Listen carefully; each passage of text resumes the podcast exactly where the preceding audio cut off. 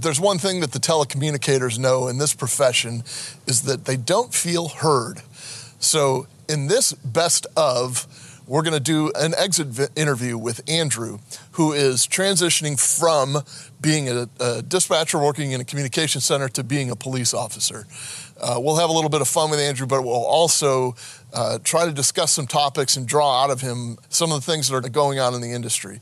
This isn't just for dispatchers. This is for the general public who doesn't really understand what the dispatchers go through. This is for you dispatchers, so you can provide your input. And if, if you cops or, or firefighters out there think, ah, it's just the dispatcher, you've proven my point. They're, they're just not heard. So why don't you take the hour, hour and a half, and sit and have a little fun with us and listen to what Andrew has to say. This episode originally aired October 19th, 2023. We on the Comm Center have a special treat for you tonight. We have an exit interview with a real live dispatcher. John is not considered a real live dispatcher at times. We have to hold a mirror under his nose to make sure he's breathing. We're also going to dig very deep into the screeching sound of the 911 call from the F 35 that disappeared. And that's what it was supposed to do because it was a stealth jet. We're also going to discuss the pulse of 911 and kind of the state of the state of the 911 telecommunications industry with two telecommunications professionals. All that, your calls, your voicemails, and what it means for your weekend tonight on the Comm Center. City council members have announced their plan to disband the Minneapolis Police Department. We're calling for defunding the police. Shootings in New York City have more than doubled this year.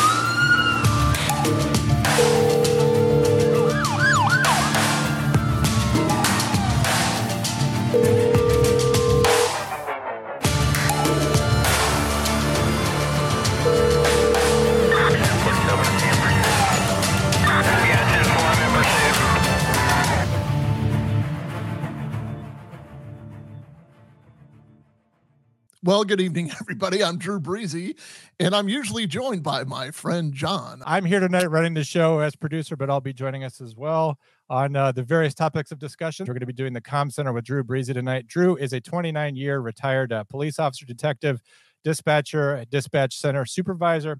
I am an active dispatcher.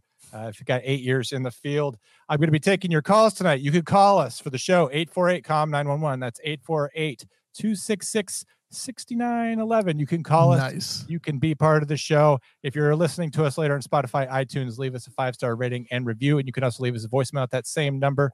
Drew, how the heck are you doing? I'm doing a lot better than I, I was on what I, you know, I had a man cold this this week. I I, I was fighting the flu. I, first of all, I want to acknowledge right off the bat, Casey Casey Anthony defense team just super chatted 20 bucks. It's good to see the hat being passed around again. I love it. It's the most wonderful time of the year. So thank you for doing that. And if you're watching us on Rumble, just say hello in the chats because you can do that now.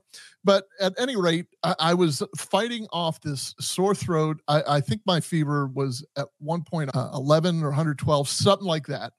That's what it felt like. My throat is still a little bit sore. I am. It's not preventing me from my Guinness Zero, as uh, is tradition every week here on the Comm Center. But I'm I'm feeling a little bit better. I'm up and about, and I'm actually very excited about today. I, I happen to run across a social media post of a dude who said that it was his, you know, he just had this big smile and he was like, This is my last day as a as a dispatcher, and I'm moving on to different things. And it reminded me of the days of yore where I finished up my time in the communication center and was about to embark on my patrol career. And, and I just sent him a little comment like, Hey man, thanks for doing what you do. I would love to have you on the show though to kind of uh, give thanks for for all you've done, and he was so down with it. So we're going to talk to Andrew tonight. We're probably not going to fully identify him because he's going to be a he's going to be a very honorable police officer pretty soon. But John, how are you doing? I'm terrible. Thank you for asking. No, I'm just kidding. I'm just getting ready to prepare for this show. Why don't we why don't we just get our guest in here because I love having extra 911 dispatchers on and it takes the heat off of me. Frankly, I could just you know stand here and look cool. Let's get let's get Andrew in here. Yeah, come on in, Andrew. I'm I'm actually more comfortable with more I, cops. I, you know what I'm saying? Yes. How, how do you want to arrange this, John? Do you want to be in the middle? I don't know how to switch it. Here, But no. just like this. Look at that. Oh, There you oh, go. okay. This Look is fine. that. This works for me. There you go. Go for it, Drew.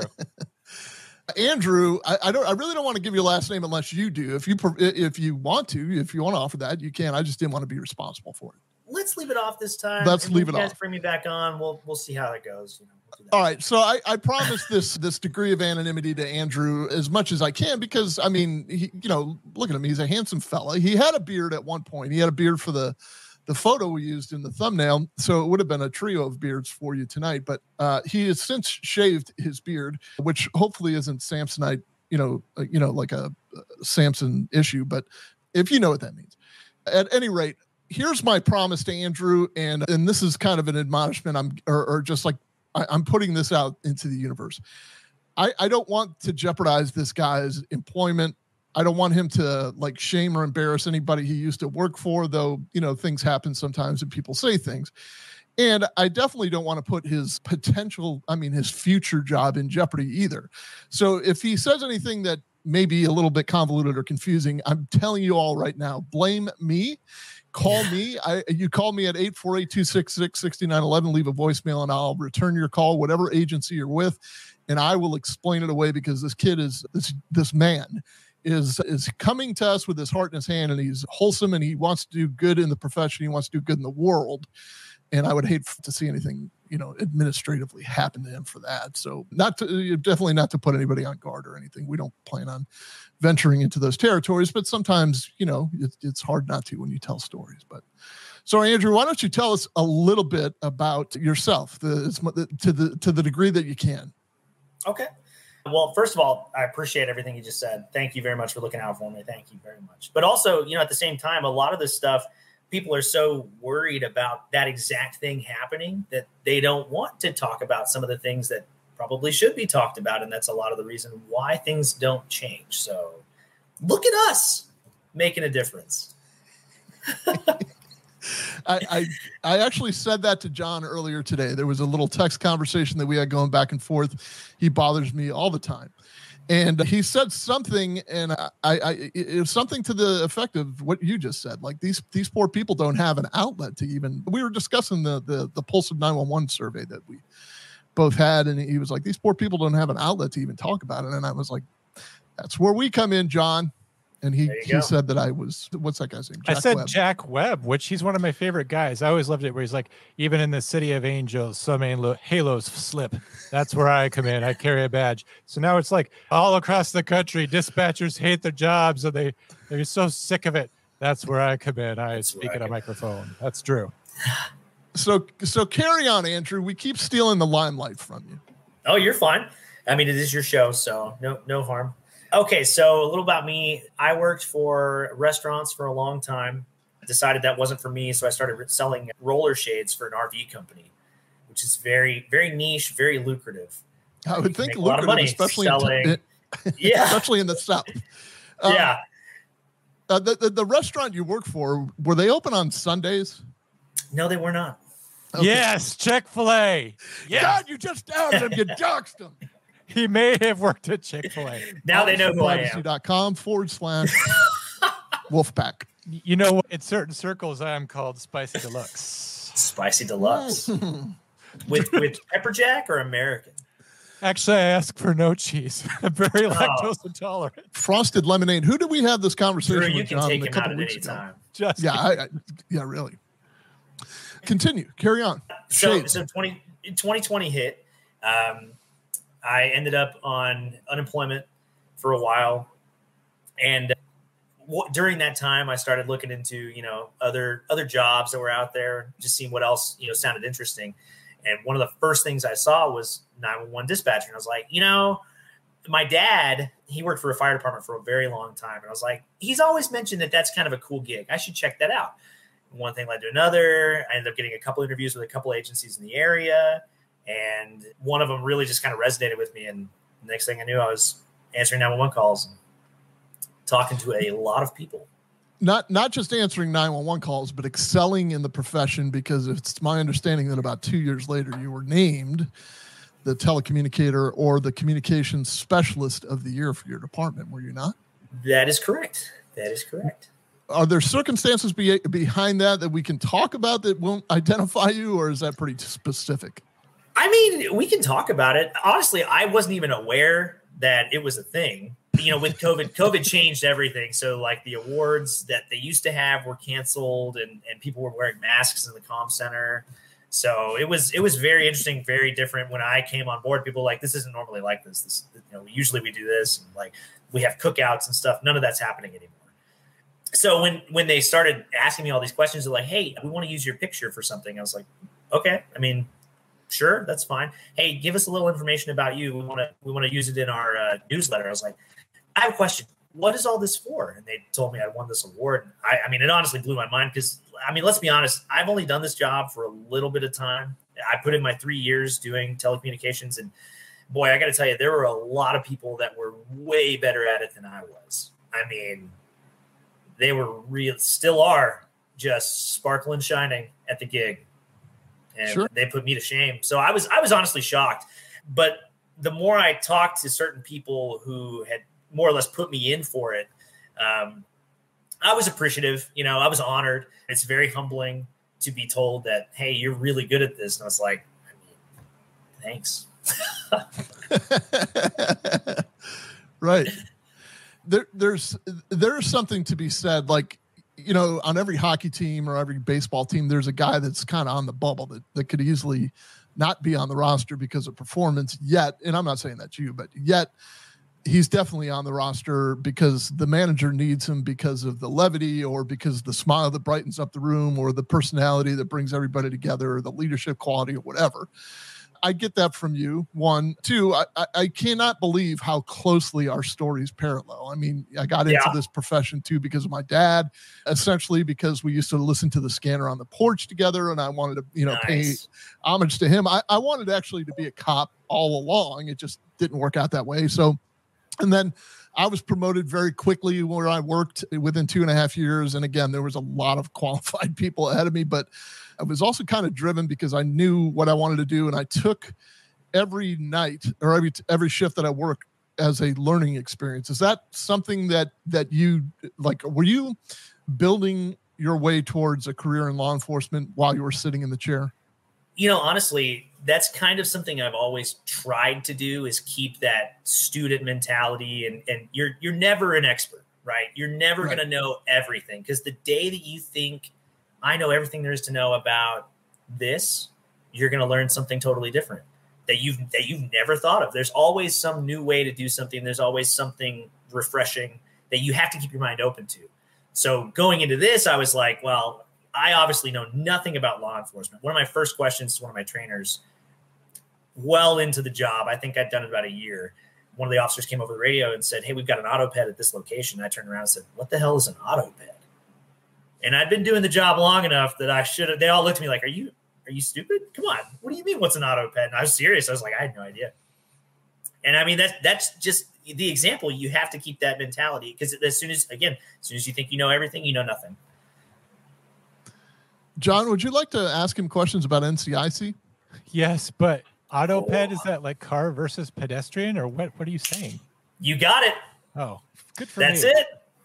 Hey, see, we learned something new together. Nice. Did you want to ask about the F 35 or am I going to give him his entrance exam? Which thing are we doing first? Oh no, I, I was just kind of get, getting to know him a little bit, but I, I know that you're cold as ice. So let's just do the F-35 thing. If, if listen, this is the segment. I, I, say it all the time. This is the segment John and I call. Well, it has 911 in the title but this is a pretty significant news item. I, I mean, look, there was a, uh, a stealth fighter. We talked about it last week on the Comm Center. That there was a stealth fighter that went down, and a guy ejected out of it. The pilot ejected out of it, and they couldn't find it for the longest time. But uh, you know, they found it a couple days later. But the unique thing about this, and, and Andrew and John will, will both tell you, you don't know what phone call is going to come into a, a, communication center. You have no clue what that thing is. You have no warning. You have no prior warning. And I, I saw this call online on on a popular police YouTube channel. Some cops that do a podcast, not and I looked in the comments there, and the first one, the first comment that I saw just rubbed me the wrong way. It was, it was like, as a like, I hate when people say as a blank. Like I hate uh, as a as a citizen of. as a citizen of Tribeca, as a as a retired law enforcement officer, I can tell you there are good good dispatchers that will do good for you, and there are bad dispatchers. This is an example of a bad dispatcher, and it pissed me off. I got to be honest. I mean, I listened to the nine one one call. Yeah, I mean, it's not like she. I, I don't. I don't know that she could ride a unicycle and and juggle chainsaws, but at the same time, like how many times?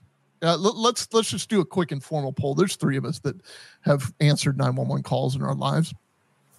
How many times have you answered a 911 call for a plane crash and a pilot ejected? I So see no actually, hands. no. right. Yeah, John. I have John two. Pla- I have two plane crashes, but neither one. Never from a the from a military perspective. F thirty And never from the pilot himself, right? No. Right. Yeah. So, so I, I I think the point is, like, how do you know? Uh, Like, how do you know what you like?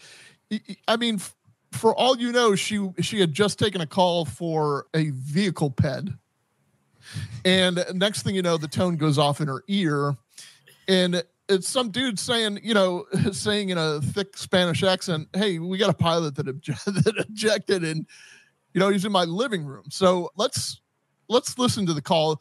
And and by the way, the most endearing part of this whole thing, thank thankfully nobody was killed. I don't think anybody was hurt in, in the wreckage part. The pilot made it out just fine. The people in that house made it out just fine. The most endearing part of this was this gentleman's description that I'll play right at the top of the of it. So here we go. We're gonna react. It's all that between a screech and a whistle. I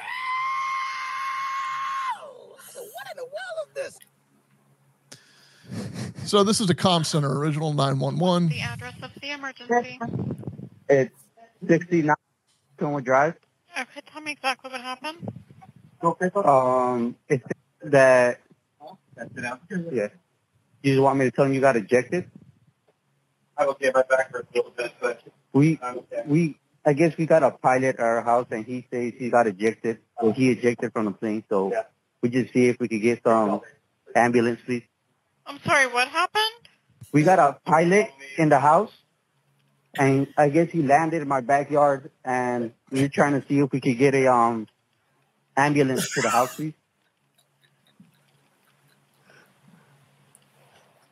And the address is Kenwood Drive.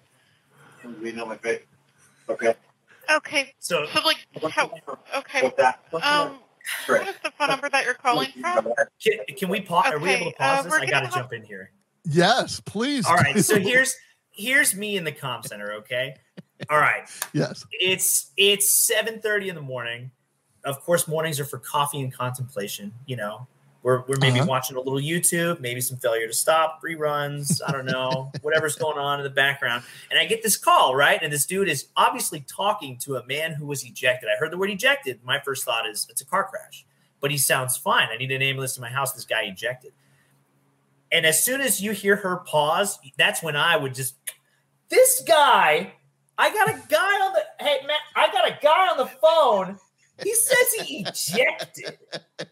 Okay, tell me what is this? You ejected? Oh He what? yeah. Yes. I, Get I on gotta this call. agree. This guy says he ejected. John, I got nothing better than that. I honestly, yeah, he's right. If if someone said that, so you know, we had an ejected pilot there, I'm just like, I did. Wasn't that in like the last Top Gun movie where he ejected and then like went into a Yes, it bar? I'm was. like, and he Yeah, like- landed. yeah, he lands at the Denny's or something. yeah, he lands at Denny's and goes inside and like, it says, "Can I use your phone?" The funny thing about this is, before this came out, there were memes. Like, I'm pretty sure Babylon Bee said when this plane got lost, that the pilot, the first thing he did was walk over to a barbecue and he called his CO. You know, which was like this funny bullshit scenario, but then like it basically came true only funny. that's what happened. Because exactly the guy what dialed 911. right. I, I mean, you- you're.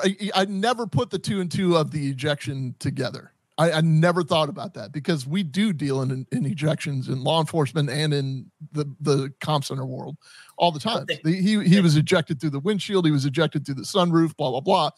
And and you know you're just like groggy, not But the having it. word the word eject is never casual. Right? It's never No, yeah, no, this no, no. He's in my living room and he ejected. My thought is, so this dude flew through your window, and you're just like, yeah, man.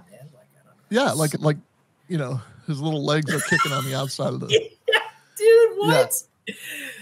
All right, so we're gonna resume from here. So like, how? Okay. Very What confused. is the phone number that you're calling from? Okay, we're getting off on the way. I, I give me just a moment. Yeah, no problem. I'm in the house. Yes. If you're just listening at home, you are missing out. Just, uh, Drew's Okay, are you with the patient now? Yes. Okay, how how old is the patient? Forty-seven. So we had a military jet crash. I'm the pilot. We need to get rescue rolling. I'm not sure where the airplane is. It would have crash landed somewhere. I ejected. Okay, I understand, sir. Okay, just to confirm, how many people are hurt? Well, I'm the only one. I'm not sure about my wingman. Okay. Okay.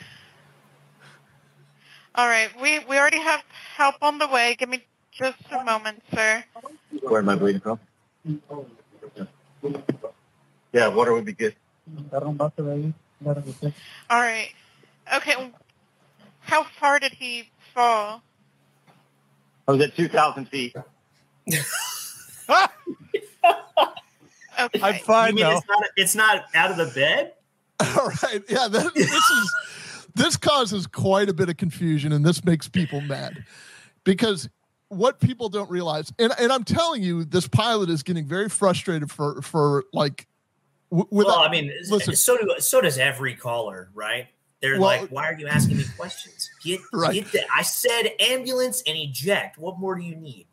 right and and he just wrecked a hundred million dollar aircraft or whatever whatever it is but you know to get that flight off the ground he had to go through what is known as a checklist and he had to make sure that every box was checked and everything was perfect and there's no you know there's no oil leaking from the ailerons or whatever she's going through a stupid checklist. I mean, and it, and it's it's frustrating. It's it's probably frustrating for her, uh, but it's frustrating for everybody. And and she's going. She's like, do I consider this a fall? Like I don't see stealth fighter crash anymore. Yeah, I don't in, in my protocols.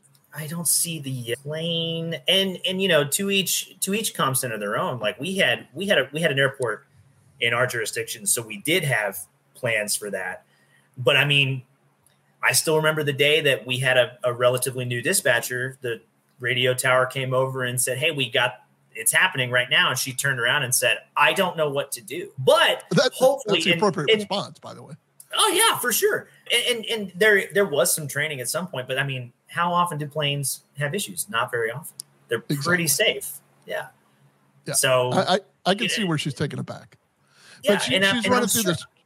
So, so when people ask, like John, why why would she ask such a question? Like, how far was the fall? Like, what's the point of that? I guess I can only speak from my agency. Like you said, every agency is different. She's trying to type the call, and it's like, what's the situation? What's the chief complaint? Well, he ejected from an airplane, and I, and I guess are there injuries? So she opens up. She changes the call type from unknown to fall. To The fall. first- the first question on there is how far did the patient fall? Was it from a ground stand? You know, was it greater than six feet? actually, the it- uh, first question is when did this happen? Yeah, when did this happen? That's true. Yes, that that's also a, a very good question. But anyway, I feel I feel like she's just kind of going through it as best she can. I mean, you know, we have aircraft incidents things on there, but it's it's it's each each aircraft incident is so specific that there's not a lot of in there in your protocol. Like you just kind of go with whatever they tell you. You know, there's such Yeah. a difference between a Cessna and a cornfield and an F thirty five at a barbecue. They're just not the same thing.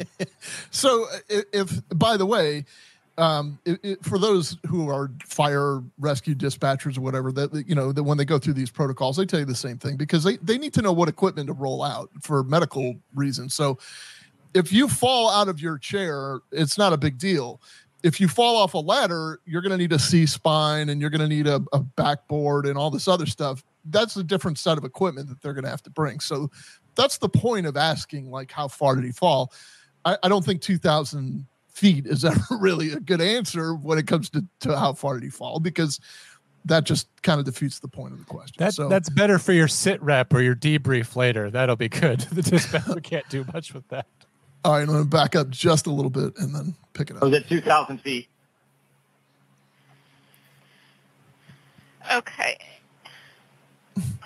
She's pain.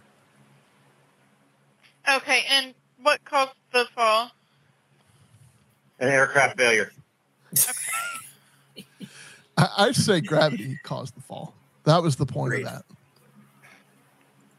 Okay, is there any serious bleeding? I, I don't know. I can't see myself. No, you look fine. Um, you just No, you look fine. I can't see. Uh, what did the other person say?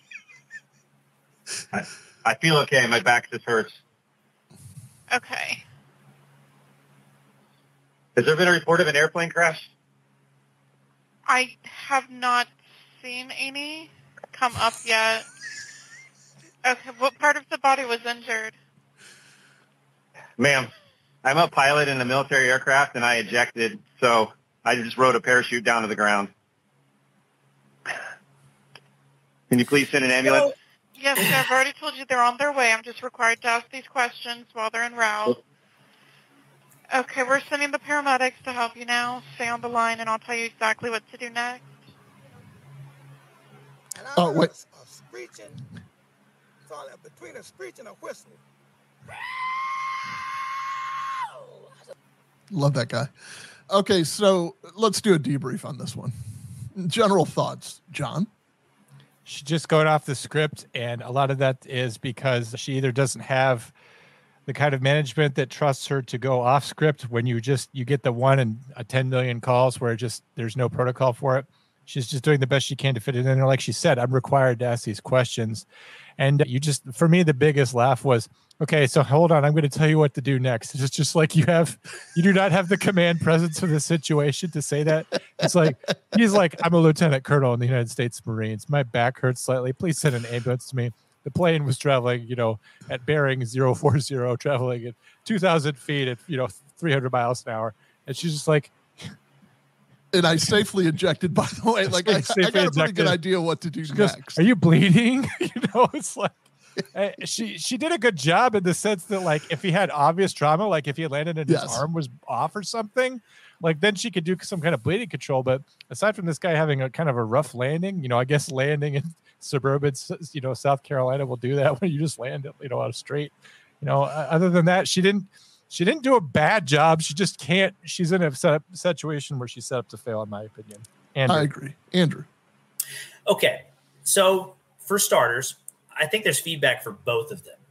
And so for the caller, he's saying, I just fell out of an airplane. My back hurts. Send an ambulance. If it were me, I'd be like, okay, so where's the airplane now? I don't know. Okay, well, you were falling from a parachute. Did you get a direction of travel? What direction were you heading? Was it flying straight? Was it careening down like a missile? Where was the plane going? Give me some ideas. Like, is it about to crash 10 feet or is it about to go five states west? Where are we going? is it going to land in more China context. by itself? Yeah, yeah. How much Is it fuel is is it left? yeah, exactly. I need to know all these things. And, and he obviously knows that the problem isn't that he's landed safely. The problem is the plane is somewhere and we don't know where. He's a little But- but- uncomfortable. Bro, let me tell you, there's going to be a hell of a lot more than an ambulance going wherever this plane is going to crash. So please send an ambulance. No, man, we're going to send like 10 fire trucks. The, the Air Force, we're sending everybody. So, I mean, are there, is it armed? Are there warheads on this thing? What are we working with? I need to know more info. But props to her as the call taker. She had no idea what to do. And she went with okay, there's always there's always confidence in comfort, and you're comfortable with what you've trained. So if you've never worked an airplane crash, how are you going to be comfortable? How are you going to be confident? But you are confident in the comfort that comes from call taking. That's a lot of C's. Hmm. So as a call taker, you know, I want to get as much information as possible, right? I don't know how to take an airplane crash, but where are you? Are you safe? You're good? Okay, cool. Do you need an ambulance to check you out? Are you injured? I don't know. I'm just sending an ambulance to check on you just in case. Where's the airplane now? I have no idea. Does your are you in contact with your commanders who might have radar that can tell us if the airplane's still in the sky? Can somebody tell us where it is now? And you know, honestly, we've got my agency come from. my partners would hear what's happening and pull up a radar tracker and find his tail number to know where that plane is. I, I mean, assuming we could see it and it's not like you know on some sort of stealth, yeah, top secret stealthy thing. There's lots of ways that this could have gone better, but there's a lot of ways it could have gone worse. Yeah, I, I, mean the basics are all that are required. Everything else is kind of gravy. I mean, I, I think you're right in the sense that you, you, know even the pilot is more focused on, you know, like God, I hope I didn't hurt anybody else. Like he he's pretty much saying I'm fine, just send me an ambulance. But man, uh, I, am waiting for the moment that that that phone call call it comes in yeah. that there's this large catastrophic, you know, air, air, aircraft accident. And excuse me, I mean you're right. Like, hey man, can you like ping your ping your iPhone or you know yeah. can you can did you, hit your watch and see if the, that, in the plane yeah. that we can track uh, like? it's my understanding that you know like you can't bring any electronics of your own in into a cockpit like that because of the the secrecy of the uh, of what's in there. But still like the, the, if there's a way there's got to be a way to track it right? Yeah. But apparently not. and all those tiktok so, videos got to come from somewhere i mean. Right That's true. Yeah, it, it, like this one. I, where do you think they got this one in? Maybe if he just slammed on the air brakes, they would have. Have we right found out? Do we have any footage from him before the plane crashed? Like, what's his name? Is he on? Is he on uh, Instagram or something? I, I don't know. I, I did see that some F thirty five pilots did a. They did a. They did exactly basically what we did, except they did it from the pilot's eyes. Oh, okay. Uh, so, and which was pretty intriguing. So, anyway, we were inverted as Michael Hendricks. that guy's going to be flying rubber dog shit out of Hong Kong. So here's what we're going to do next in the next phase. If we have buttoned that up, John, do you think we put that to a close or no? Unless there's any questions that you ha- want to ask this very talented and experienced dispatcher who is ready to handle an F-35 crash. I'm I'm actually very amazed at like how ready you are for that. No wonder you're a telecommunicator of of the year. You know, I, I'm I'm not I'm not doing nearly so well. I was telling Abby in the chats. She asked, "Well, you know, what a dispatcher know to sail that?" I'm like, "Andrew is a dispatcher, so yes, like the elite among us will know that." But you know, the, this call taker maybe not so much, and maybe me not so much. The other thing is too, is that you know we are quarterbacking her a little bit Monday morning. Like you get the call that you know that you just you can't she can't even understand it. And you know we're looking we know but we know what happened in retrospect. Yeah, hindsight's twenty. So in a sense, but you know when you do when you take a call like this and you you don't like he said you have comfort in what you're familiar with and that's why she's relying on so much on the tools that she has at her disposal rather than kind of going off script you get a deer in the headlights thing sometimes where you're just like holy shit and you just have no you know, idea but his his questions were all very good a, a, quick story. One of my first times I realized that was the secret to this job. Uh, somebody called in a panic about something happening at the quick shop. And I'm new. I don't know what the quick shop is. I'm, I'm using the tools I was taught to find the quick shop. Well, I put the call in at the quick stop, which is not the same. Ooh. And let me just tell you, when officers are yelling at you about which one is it, and your trainer's like, "What are you doing?" and the, the supervisor's like, "You need to stop asking those questions." It's very easy for you to go, "I have no idea what I'm doing. I I shouldn't be doing this. I'm out. I'm done. I'm not going to do this anymore." But that's the moment where you're like, "Okay, this is never going to happen to me again." Now I know where the quick stop is, where the quick shop is, and I know how to find them for future. Like yeah. not only those shops, but now I know how to find any business because yeah. if you can't find it in your CAD system, is it in Google? If it's yeah. not we Google, had a uh, in a community bulletin that came out when it opened. Like we, you got to go. We had a pretty bad area of town that had two competing convenience stores that were catty corner from one another, and one was called Snacks, S N A X, and the other was called Snack Attack. So oh. it mattered putting yeah. the right place in because there were more shootings at Snack Attack than there were at Snacks. And and you get and it's seconds, like seconds matter. We have Will Cray on the. What happened to Will Cray? I'm going to bring him on.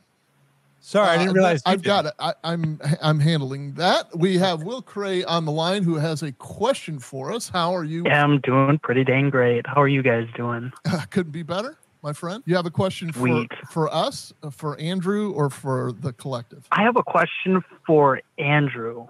Yes. What's what up, is the dumbest call that you had that you can remember or are able to tell? So I actually have one favorite call that really sums up the most stressful, the craziest, the most wildest. This guy called.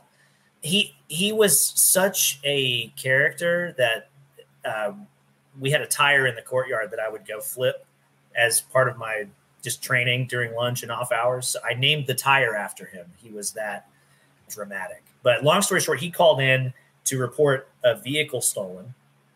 And as I'm asking him questions about how the vehicle was stolen, you know, he's telling me that he's it, just happened. I'm at the store right now. I'm like, bro, you're nowhere near the store. You're at a house, like not close to that at all. What are you talking about? Can you be more specific? And I mean, the expletives and the cursing, the yelling that occurred for the next like seven to 10 minutes of my time was so impressive that every time the call would disconnect, I would turn to the room and say, No one answers the phone. He's mine. And, and come to find out, by the end of this conversation, it turned out that he was trying to falsify a report. He had actually crashed the car and was trying to report it stolen, and that's why he got so uh-huh. upset with me.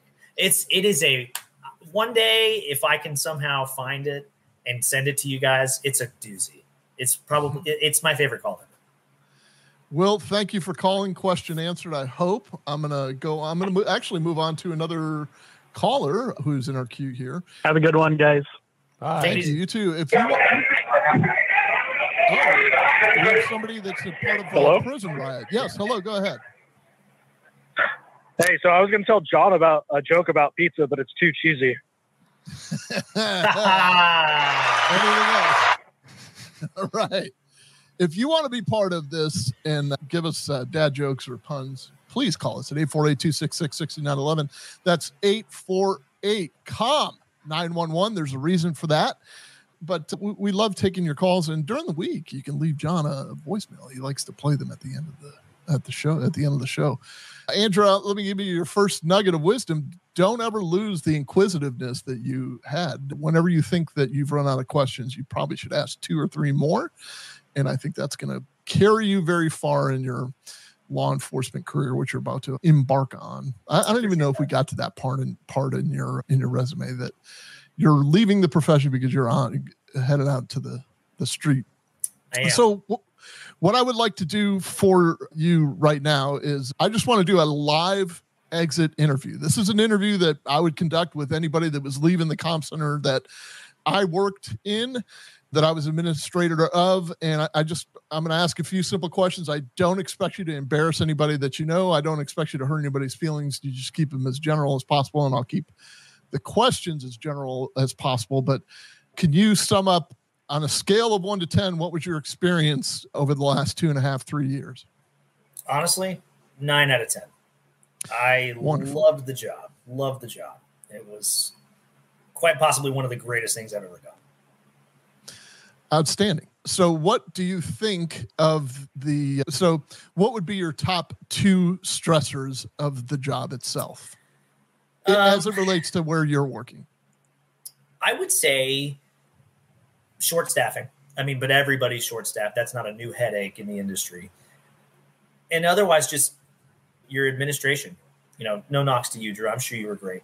But yeah, just your administration actually listening, taking feedback. If if there's an issue, actually resolving it, timely even. But I, I would say that's also something that's not new to a lot of people in this profession. So, we'll, we'll go back to the Likert of uh, one to 10 scale here. What would you say? I don't want to uh, point out a specific administrator, but what what would you say your engagement was like? Like uh, your ability to engage in the process, if if that makes sense to you. Honestly that was i would give that a, a nine or a ten even. The the ability for me to like i i would voice my concerns often just because in my experience the more you talk about something case in point you guys are here right now the more you talk about something the better the chances are of it getting resolved or at least addressed. And we would see that we would see issues come up because you know if i'm talking about it then then dave's talking about it and, and steve's going to talk about it later because it's become a, a hot button topic. But then whether or not it's something happened afterwards that was where it kind of fell through. So i would give that a maybe a, a six five or six. Because i mean i did see action but, but i think there could have been more. So the follow up wasn't as good. yeah. From a, a forced overtime standpoint, were you uh, did you have to indulge in that? I mean, did, were you made to work overtime because of the short staffing? Very rarely. Most of the time, it, it was voluntary, and there were a lot of folks that really wanted to pick up that time.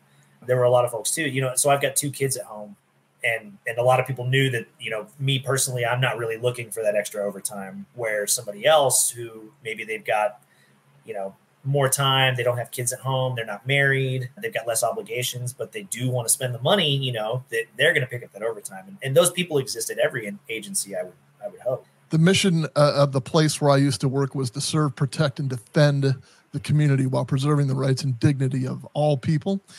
Where do you see us in the communication center, in your communication center, hitting the mark on that? Going back to the one out of 10, I would honestly give it about a five to six. Not great, not bad, but there's room for improvement. You know, one of the things I did right before I left, we hired six new dispatchers. I, I sent them an email with just some of my notes, some of the things that I learned along the way, some quick tips and tricks for our specific agency. But I told them, I was like, look, never forget that people are calling you most of the time because they're experiencing the worst moments of their lives and I know it sucks having to pause, you know, that Netflix show that you've just found time to watch, or you've got to put down the pasta that you finally got to get up and go heat up, you know. Yeah. But you owe the you owe it to those people. You honestly you owe it to everyone to treat others the way you want to be treated. How would you want to be treated when you're calling because you're you were just in a head-on collision and you don't know if the people in the back seat are okay? They're not answering you. All you can do is call 911 how how do you want to be treated when you're in the back of a storeroom calling because you hear what sounds like gunfire in the parking lot? How do you want that to be taken? Remember that and and talk to these people like the human beings that they are. It's not hard. It does not take time. If that's one thing I got from my time at the Cluck Hut, it's to treat every person like they matter, and it's not hard to do.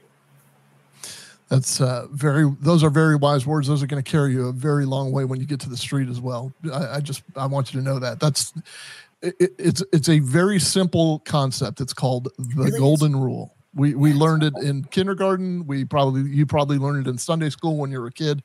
Do unto others as you wish them to do unto you. It's it's a pretty simple concept, and it carries you so much farther in in life. It it, it, it whether it's in a communication center or out on the street as a cop, it can callous you to the point where you actually start to believe that it's an us versus them, and it's never us versus them. We're, we're there to serve those people, whether they're whether they want us there or not. But um, and so you know you're going to have to temper your response uh, based on that. But we should never let our th- authority overshadow our service. John Serby said that once or twice. Uh, so from uh, a, just speaking of preserving dignity, rights and dignity of all, from a mental health standpoint, how would you feel? And we'll go one to ten again. Your supervisory staff, your your agency or your supervisory staff does with the traumatic calls that you deal with in in a nine one one center.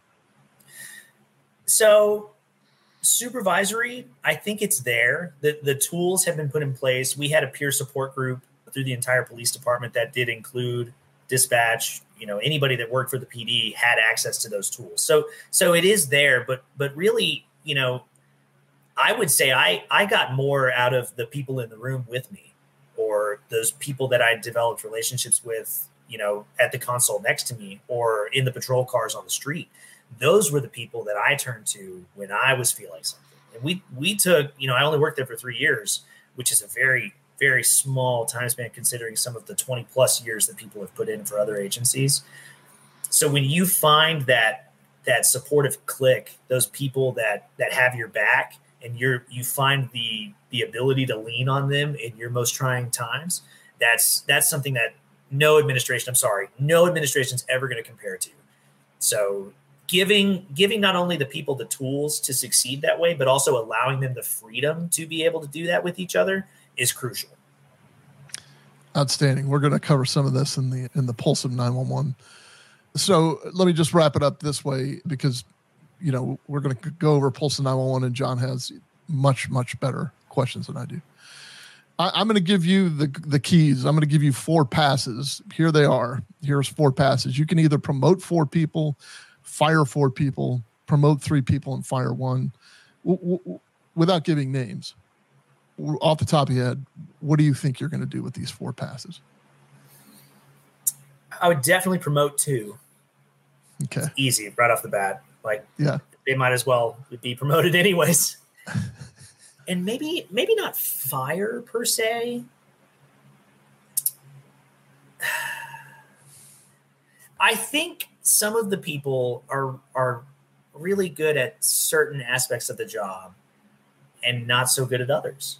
And I think there is a way to find success for those people where they're not hurting the one area that they could be really they could they could you know experience a lot of improvement in and give them the opportunity to do what they're really good at. There are ways to do that. And i i feel like a lot of times there's there's some sort of lockdown on that from above, the powers that be that just say no you're not going to be able to do that. Your you know your job description is this. But then you see it with other people who maybe aren't as good at the you know what i mean they're not as good at that thing that the other person is and you're like I do why it.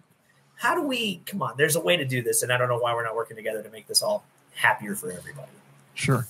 So, along definitely those lines, two uh, i'm going to keep May- the other two passes and throw them back and be like how do i how do i make this work because right now it's tied at the knot That's fine. I, I, I, I, I dig the fact that at least you're going to take two of them for the positive because it's easy uh, working in a comm center environment. It's easy to, to develop a negative attitude. It's easy to say, you know what? I know four people right off the bat that I would fire. Uh, It's very easy to do. It's very, it's probably a little bit uh, more difficult or it takes a little more integrity to say, oh, there's two right off the bat. I know I'd promote my gut instinct Uh, was definitely to fire two but then i thought it. because they can be rehabilitated and that's another leadership quality too because just like Exactly. you say there are people that maybe maybe they rub you the wrong way but they have strengths and and you got to see the strengths in everybody especially in a, a critically staffed yeah field. So just just to wrap it up again because i said i was going to wrap it up but i'll ask one more question. And so when it comes to training either job specific or leadership development how are we hitting the mark? Or how are we not hitting the mark? i think there's opportunity across the board Room for improvement? there's a lot of oh absolutely. Absolutely. Because a lot of people want to learn and are not being given the choice. And there's a lot of people that are content with what they're doing now and are maybe being forced into a role where they're you know not not every great salesman makes a great sales manager. Not That's every right. great telecommunicator makes a great trainer. That's and true. you have to identify like i you know going back to what i was saying with the passage you have to identify the strengths that people are bringing to the table so that you can have an award-winning team. And that's that's not happening everywhere and it could definitely happen more there there needs to be more give and take more what can i do for you what can you do for me what can we do for each other to make this more successful across the board how do i make you happy in this position Look, give it up for Andrew, everybody. He, he did a, fi- a fantastic job. I, I see why he is going to be where he's going to be, and he's going to be a phenomenal police officer. Uh, there's no doubt in my mind. I mean, listen, just so you'll understand, communication is about 80% of the game, and you started in a place called communications. It's it's a gift that was given to you. So use that every day, my friend, and, and ask two or three more questions. I, I'll tell you from a street shift commander's uh, perspective your generation and i'm not i'm not looking down on you point my finger your generation is used to texting or emailing or being non-confrontational and sometimes gets a little antsy when they have to get confrontational or speak to people. And i'm telling you that's going to be your bread and butter especially on the midnight shift. Getting out talking to people getting face to face whether it's a good contact a suspicious contact or whatever that's where you make your money. That's where your bread and butter is. Knowing the area that you work knowing the zip code that you work you patrol you, you patrol pretty much the same way every night and you can notice what's different every night. But getting out and talking to people that's going to make your your career go a long way and and never never find yourself in a position where you have to lie about anything. Just tell the truth. It's even even if you have to put in the report i made the hugest mistake in the world a good prosecutor can overcome that. Don't worry about that. Just put just put in there what you did. Don't don't try to circumvent anything. No one's going to beat you up. that's life advice drew. That's not just pd advice. That's that's across the board baby I, I would give you better advice if you had a beard. But John, Ah, you're gonna. I, I knew you were gonna throw that in my face today. yeah, you only got tier one Literally. advice, John. Uh, John, what I want you to do, look, we'll use the Pulse of 911 as the last resort. Let's. I, I think we need to give the entrance exam at this point. I've been doing all the talking. Okay. Well, first of all, this has been a pleasure to watch. The two of you need to team up and go on the circuit like you were talking about before the show. Drew said you are you are poised to become an excellent police officer. Drew was a police officer for a very long time. I want to point out that he did make detective on his last day, but other than that, he is a very very good police officer. Knows what he's talking about, and uh, hopefully, I am some kind of litmus test that he is good at assessing talent because I'm here. I am in week- week 39. Anyway, There you go. so, so for you, we are. I, I just thought since for me the idea of going from dispatch to the road is nuts. Like I have never wanted to do that. Like for me, when I take a phone call and I punt the ball to the, the police team, and I could go sit down on the bench. However, it turns out I just get to watch. That's that's that's me. I already had my captain action phase when I was younger. So for me, like for I've never taken a call where like, man, I wish I could go meet that person. You know, I don't feel that way. But for you, I, I wanted to kind of assess where you're at in terms of going from one career to another because they're very different. But the only way I could do that that was fair because I'm not a police officer is just to go to a, kind of a third party that pretty much everyone agrees is a fair standard for police. So I'm going to give you five basic questions from the National Police Officer Selection Test or Going to post. bomb them all. En- en- entry level basic. Te- no, it's very entry level. So I don't want you to feel all right. intimidated or anything. And part of this too is to educate the audience on what you might need to know becoming a police officer because maybe there's people out there that want to do that. But this is this is all very basic stuff. If you if you've binge watched Law and Order, you're probably going to be fine. So Deep just- breaths, Andrew. You, you're going to do good. I believe in you. you You have you have composed yourself and comported yourself well here. So uh, so we'll go ahead with number one if you are ready. I'm ready. But there has to be some kind of you know penalty for like not doing well. So if you don't get above a fifty percent, will you eat a hard boiled egg with the shell on? Simple, simple I mean, I can't I can't make you do this. It's a gentleman I, I find the terms acceptable. okay. Yeah, if you go zero for four, we're gonna you're gonna have to eat a Christmas ornament like Clark. You will eat a glass Christmas ornament. So, uh, ironically enough, I don't have hard-boiled eggs with the shell on it reg- readily available, but I do have Christmas ornaments. We will wait twenty Okay. minutes. Uh, depending well, don't how throw it turns out. because of that. Yeah, we'll get you an egg. no, don't throw no, it because of no, that. we can wait 20 minutes for you to boil an egg. All right, and all right. even even cool it down. 45 minutes max. But my lawyer is here in the stream. He has signed off on that, so we are good to go. So we're ready. So number one. All right, let's do it. All right. So name three well-established exceptions to the warrant requirement before conducting a search. Name three well-established exceptions to the warrant requirement, the Fourth Amendment, before conducting a search. Hmm, I'm taking a long shot here. I'm going to Mind go you, this is- with This is pre-academy, mind you. But go yeah, ahead. Three reasonable exceptions to what was it? The last part, the three reasonable well exceptions to well well established exceptions to the warrant requirement. So if you wanted to check out the back of somebody's truck if you wanted to go inside their house to see if you could find something you know anywhere where someone has an expectation of privacy how could you as a police officer go and look for that without getting a warrant from a judge? Go ahead. Mere suspicion, reasonable suspicion, and probable cause. I say two out of three. Damn it! Mere sus- drew mere- just- go ahead Go ahead. No, no, no. You tell me. well i just i want to know if he passes the question for even getting one right when he's pre-academy are we going to give it to him? I, I don't know. This is a very hard. Let's. he, he I'm- may I'm have gonna- to eat a christmas ornament based on your decision so. Oh, yeah, crap. just a small one. Like I, I, I think what we'll do is we'll see how he answers the next question to see if he gets credit for this question, Okay. which is it, it's completely unfair, but, but so is law enforcement. So yeah, I let's- mean, I mean, because you'll be called to do things, and you won't. You know, you can't. You can't phone a friend. You can't call your zone partner. You can't call your police academy professor. You're right. gonna have to. yeah, that you're on your own right now, and but yeah. let me tell you, you're you're killing it. Like I, you know, I, I'm in your corner. Like I'm your your corner man. Like you Yeah, got but- you know, stick and move, stick and move. But but from here on out, Drew will not be allowed to help you because he does Okay, not want to eat. He because he would have the same penalties as you. That would only be fair. Oh, and good. actually, right. Drew is is very allergic to Christmas ornaments. So it's the he- glitter. If he ate one, it would probably be deadly for him. see whereas for me it's the glass, but I'm willing to do it for you guys. fine. okay. Yeah, the glitter for me. The me willingness at this point is moot. All right, so here are some of the exceptions: probable cause, consent, oh. in- incident to arrest, plain view, exigent circumstances. So if you could just see the drugs, you could take them. If someone's calling for help, if you've already arrested them, you know you could search the immediate area there. But that's okay. Well, like Drew says, we will see how you do going forward, and maybe we can give you retroactive credit for that one.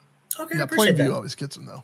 Plain We'll view. see. We'll Everyone what always forgets plain view, and a lot of people forget consent. You can always just ask them. Yeah, "Hey, just ask Right. Can I search?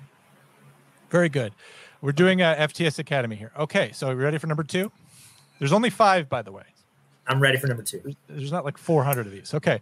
Officer Smith often works as a drug use prevention officer in the local public schools. He visits three schools a week, 40 weeks out of the year. What did Officer Smith do to be punished with this assignment?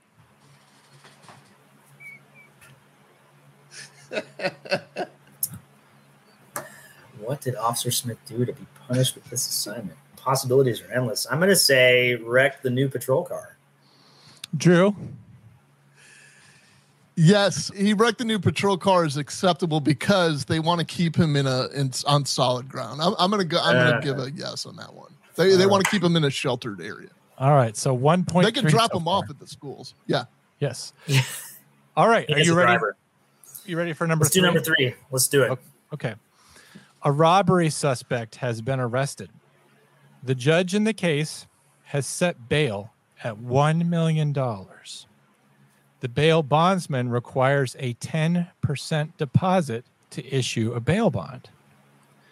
The robbery suspect and the bondsman are twin brothers born on the same day. Astonished by this, you ask the suspect and the robber their age.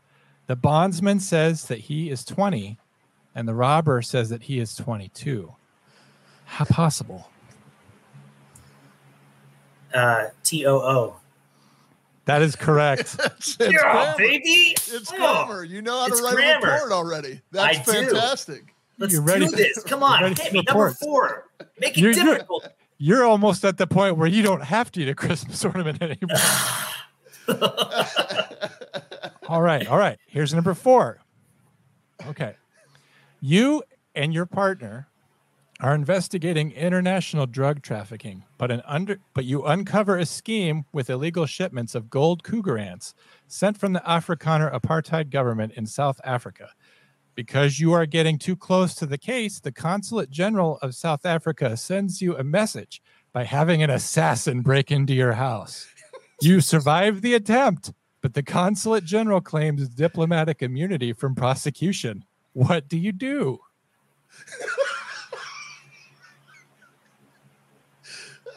Is he on the boat with me? This is you're not on a boat, you're wherever you live. This is very this is right out of the test. This is front page test. I don't think You don't have uh, time for me to read that I feel again. like I saw Yeah, this movie. you haven't called your sergeant over this, so like you better you better know this stuff, Andrew. I would call the captain on this one personally. Yeah. I don't know if I have his call- number yet. I might call the secretary of state. He he wants my badge and my gun right now, and I am not to investigate this on my personal time. I am to leave this alone. shielding my peace. What do you do though? I- I'm trying to think like Mel Gibson here, guys. Uh, Ooh, yeah. I, he, I was gonna say he offered a wrong answer, but I mean, because what's the passion of the Christ have to do with any of this? Yeah, that that was So I was just, you know, yeah, so we'll go. We'll go with. I mean, he got two right. He got two wrong. I mean, eh, Okay. he got two. so we two said right and one and a half. what what what is the right way to handle the African consular? Well, you Uh, were close when you said a boat. You've got to get them out into international waters. There's no diplomatic immunity in maritime law.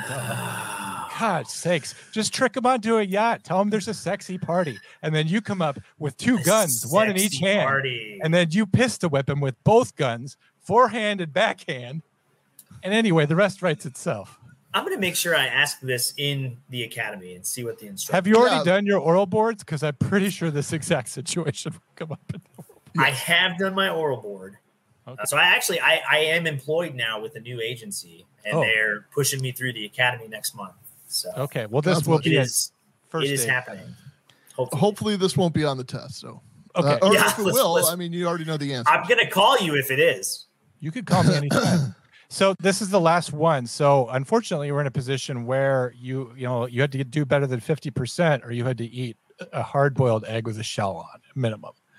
So, but good news is this one is multiple choice. So you're already you know your your final fifty percent is down to thirty three percent or whatever. I can't do the I like these odds. Let me know when you're ready. I'm ready. Which category of drugs represents the most expensive loss to a pharmacy? Is it A, narcotics, B, barbiturates, or C, Wang pills? Where's the pharmacy? That's a good point. Is this a Mexican pharmacy? What's my John? demographic? like can you please is this a pharmacy in like to in Tegucigalpa? Is this a pharmacy in Matamoros or is this a pharmacy in we'll say like San Diego? You have to eat the egg. It's too late. Oh Jesus! He already got away with the, the Wang pills. oh, and I gave away the answer. Give it up to Andrew once again. Maybe there's some applause on that machine that you have, John, but we are thank you. We are definitely on a roll with all of this. Look, we were going to cut. We were going to cover the Carbyne Nina Pulse of 911 survey. I, I, it's too maddening and too too sad to be honest. I, I can tell you that we covered most of it in the in the in the exit interview, but you'd be shocked. Like I, I would I would love if if you work in the field that you you just go anywhere online and look at this thing because it's a complete eye opener. You're all in the same boat. This is the this is my point. You're definitely all in the same boat. It, it's like high percentages of of all of the same things. It's all high percentages of we're understaffed, that we're churning out employees, that we can't recruit and uh, retain, that we can't, that we're not, that we don't have the ear of the administration, that we don't, we're not engaged in the process, and they expect too much. You're all in the same boat. So if you're going to change it, you got to get involved and and they have to let you get involved sometimes it takes forcing your way in so how about this john i think we should probably just go to voicemails and then and then we'll figure out what we're going to do from there Sure. It'll just give you a minute to toggle over there. I didn't know that we were doing that immediately. oh i'm so sorry No, it it's just- okay. got late. You, you put me on the spot, and I'm obviously I'm not able to not able to multitask or do more than one thing at a time or handle technology. So there's no reason why anyone would expect that I would succeed in this situation. just All so right. you'll know it, from that same survey around 38% felt ill prepared to deal with an active shooter situation That's a lot. by the way. 38% of the dispatchers across the nation. I mean, there were a lot of dispatchers that they queried in this thing.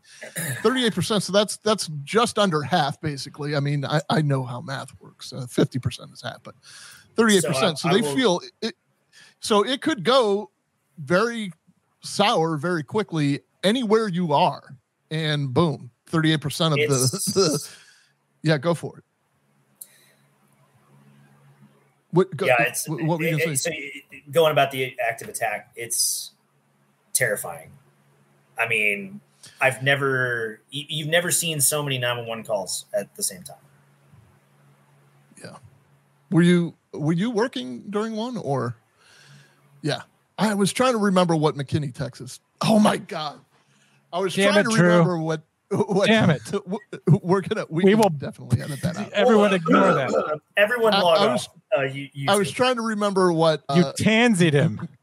Mineola, Mineola, Minnesota was. Minne- was, uh, Minneapolis, Minnesota. yeah. Okay. Yeah. That's my fault. Voicemails. All right. Quick voicemails. Everyone's I will all like, defi- John's the only one who fucks up around. here." I can edit that out.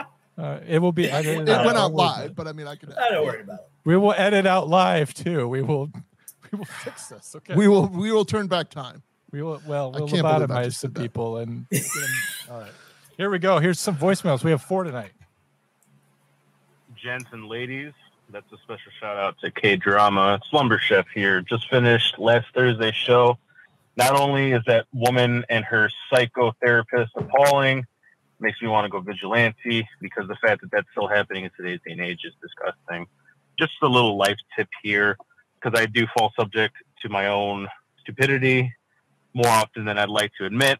but when it comes to to research, either if it's wanting to know why the leaves change color during different seasons, or whether I'm a newborn parent and I have a two year old who's just uncontrollable in my perception, you need to vet your research. You need to vet everything you do.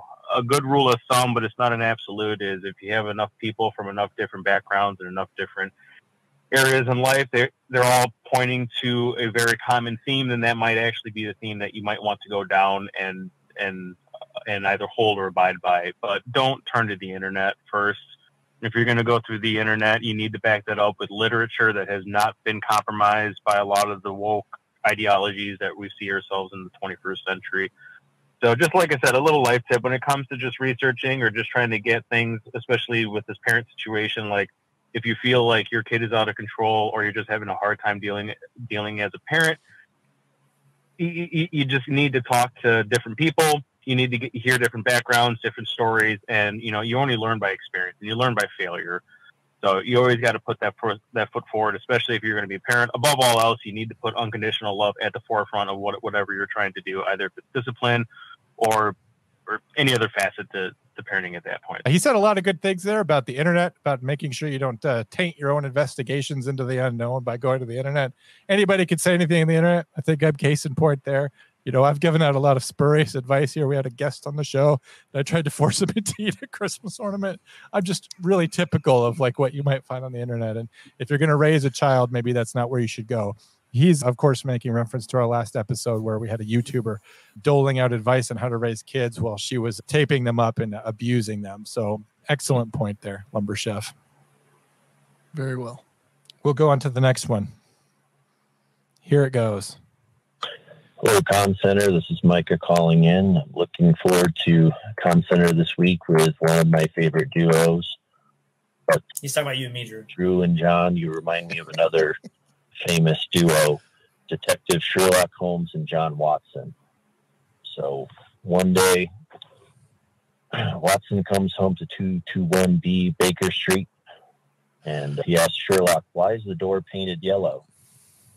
Sherlock looks at Dr. Watson and replies, A lemon entry, my dear Watson, a lemon entry. What's worse, that one or David's from earlier? No, Like, David. I, I mean, I, I don't know. Like it's, it's just getting. They're stretching. You Okay, know what guys, I mean? in the chats, go ahead and put a one if you want Micah's voicemails to be permanently banned for all time, and put a number two if you just want them to be down to like once per year. Because, like, holy moly. I, I'm considering putting Mike on pro on. He's a captain in our in our communication center, Andrew. So you'll know. And I'm thinking about putting him on probation for that. Yeah, that was. I'm uh, not angry. I just think he needs You to, have to do what you have to do. little bit. Yeah, Maybe just just like an improvement. somewhere that his strengths obviously are, are dad jokes, so you can find I'll. I'll use one of your passes to keep him around, but we're gonna de- we're gonna have to develop him. I'm literally angry with rage, and he will be eating a Christmas ornament if I have anything to do. all right, here, here's uh, number three. Any old time. Go ahead, Jim. Hello, John and Drew. This is Jim from Florida, calling in with uh, a comment on the Jodi Hildebrandt issue. You all went back and forth talking about whether or not she's mentally ill, has to be mentally ill. Did you ever consider that maybe she's just pure evil? I think she's just evil. Period. I don't. I don't think there's any mental illness. She's just evil. So, anyway, love the show. Keep up the good work. Bye. Thank you, Jim from Florida. Once again, you have taken my side over Drew's. I have to say this is especially gratifying given that you are something of a friend and a mentor to Drew. And to see me take his place, usurp what is the special place in, in, in his life that he has with you, and now it's mine for all time. Feels very good. I felt that that lady was evil. That was kind of the point I was making. I didn't articulate myself well because I was furious last week. If you go back and watch that, you'll see that I'm just busting at the seams. But you know, we, my point was that mental health is sort of the it's a it, it's- it doesn't excuse it, but um, it's it's it's for some reason we go to that so quickly to say this is a reason why this happened when we're just not ready to be comfortable or acknowledge the fact that evil in the world is in the world and it has to be confronted and it has to be destroyed and not appeased or accommodated. And when you have a woman who will take kids into her basement and and tape them up and abuse them like that, then it's just pure evil, and uh, anything else is just an excuse. Drew. I'm with you. Okay, I- I last can't- one. I I can't go against the Jedi Master. Yes. All right, here we go. Last one. Not Taco John's, and when you order, they tell you your total and they say, you know, would you like to round up to help cure kids' cancer? It's like, how can you say no to that? And I guess the answer is I just say, no, fuck those kids. Well, that is a bizarre quandary. I don't appreciate you calling in. Just to That's a that on- lonely. What a lonely, pathetic son of a bitch that would call in and say that on the show. Sir, you need to go get a life. When you are having those terrible moments, do not think of Comm Center. Move on. Go get go get an adjustment. That's it for Well- voicemails, Drew. we know all about that. Thursday night is this show that John and I host, and and God forbid, you know, Andrew is taking a run at John's job, if not mine. But this is called the Comm Center, and it's it's on Thursday nights at 8 p.m. And we we give voice to the dispatcher because for all these years the dispatcher has been voiceless, in my opinion, and I can do whatever I want. tell a friend. I love just getting that life changing money that comes in. We love having the open forum where we could tell stories and do whatever we want on there. It's just a little bit. Drew, I did have one last thing that I'm getting oh, very please. subtle reminders on. So here on Failure to Stop, this is a new policy that I have only just found out about recently. We do shout outs now at the end of the show. So I got a All right. request for a shout out. So Drew, with your blessing, and Andrew, of course, yours as well. I will go ahead and do the shout out. Andrew, thank you for that assent. If you had said no, I would not have done it. I have a I would just be well. Removed. yes. No, we would not do that. I will. He is kicking me out right now. Minimize John hashtag. All right. So I wanted to give a shout out to, uh, and, and please, I'm not trying to butcher your name. I want to do it right, but I believe it's Corin. She works out in the Bay Area of San Francisco. She is a, a literal bestie to one of our members. And right now, she is getting her ass consistently kicked on the radio, and she needs some happiness. I know that they're probably very understaffed out there in California. I know that uh, you're having to run more than one channel at a time. You've got a lot of radio traffic on there. You got a lot of friggin' police officers who are asking you for things that they could do in their car, but they don't feel like it. So they're just going to go ahead and ask you. I know that you got lots of people talking to you all at once. I know you got some people who are blurting some shit out instead of waiting to be acknowledged first. I know you got lots of channels going on all the time. And I know you just you don't even get a break. It never stops. You never get to milk a call like a police officer. So Corin, we are thinking about you. Uh, keep going. You are thin gold line. Keep going. We are proud of you. Find a way to deal with the stress. Come on the show sometime. Talk to us about it. For me, that's the only reason I'm even able to hang in there. I would have given up a long time ago if I wasn't able to come on here and uh, vent about being an I1 dispatcher. And for that, I owe my thanks to Drew and probably Andrew soon. So, Corin, keep it together. Proud of you. uh, I was asked to give this shout out to uh, Alana Rose's Boutique, B O W T I Q U E. It's a uh, nice little uh, shop uh, that's probably done out of a very cozy uh, family room somewhere in the southeastern United States, but it's it's a sweet little website. If you go to Alana Rose Boutique, B O W T I Q U E, you'll see a lot of 911 collection stuff. Nice. Uh, I think I think that a lot of people would get enjoyment out of some of that. reach out to me. Let's put it. Let's put my drawing of Beignet, the official mascot of Comm Center, on there. We will. Uh, you know who Beignet is if you've seen the show before. He's a wonderful corgi, a mascot of the show. I have. I did a commission picture of Beignet. Belongs on a shirt. The owner of Beignet, Carly, is in the chats. Her whole retirement plan is to basically financially exploit the cuteness of her dog and then bow out of public service. So this should sell some shirts too. and she will likely be uh, more successful than you and I put together. So, John, if you wouldn't mind sticking around, I would love it. Andrew, thank you for being our guest tonight. We would love to have you back, especially when you become a freshly commissioned law enforcement officer. Be very careful in your travels. The best of luck to you. May God bless you. Look, everybody, we're all one team, and that's that's all I got to say about that. John.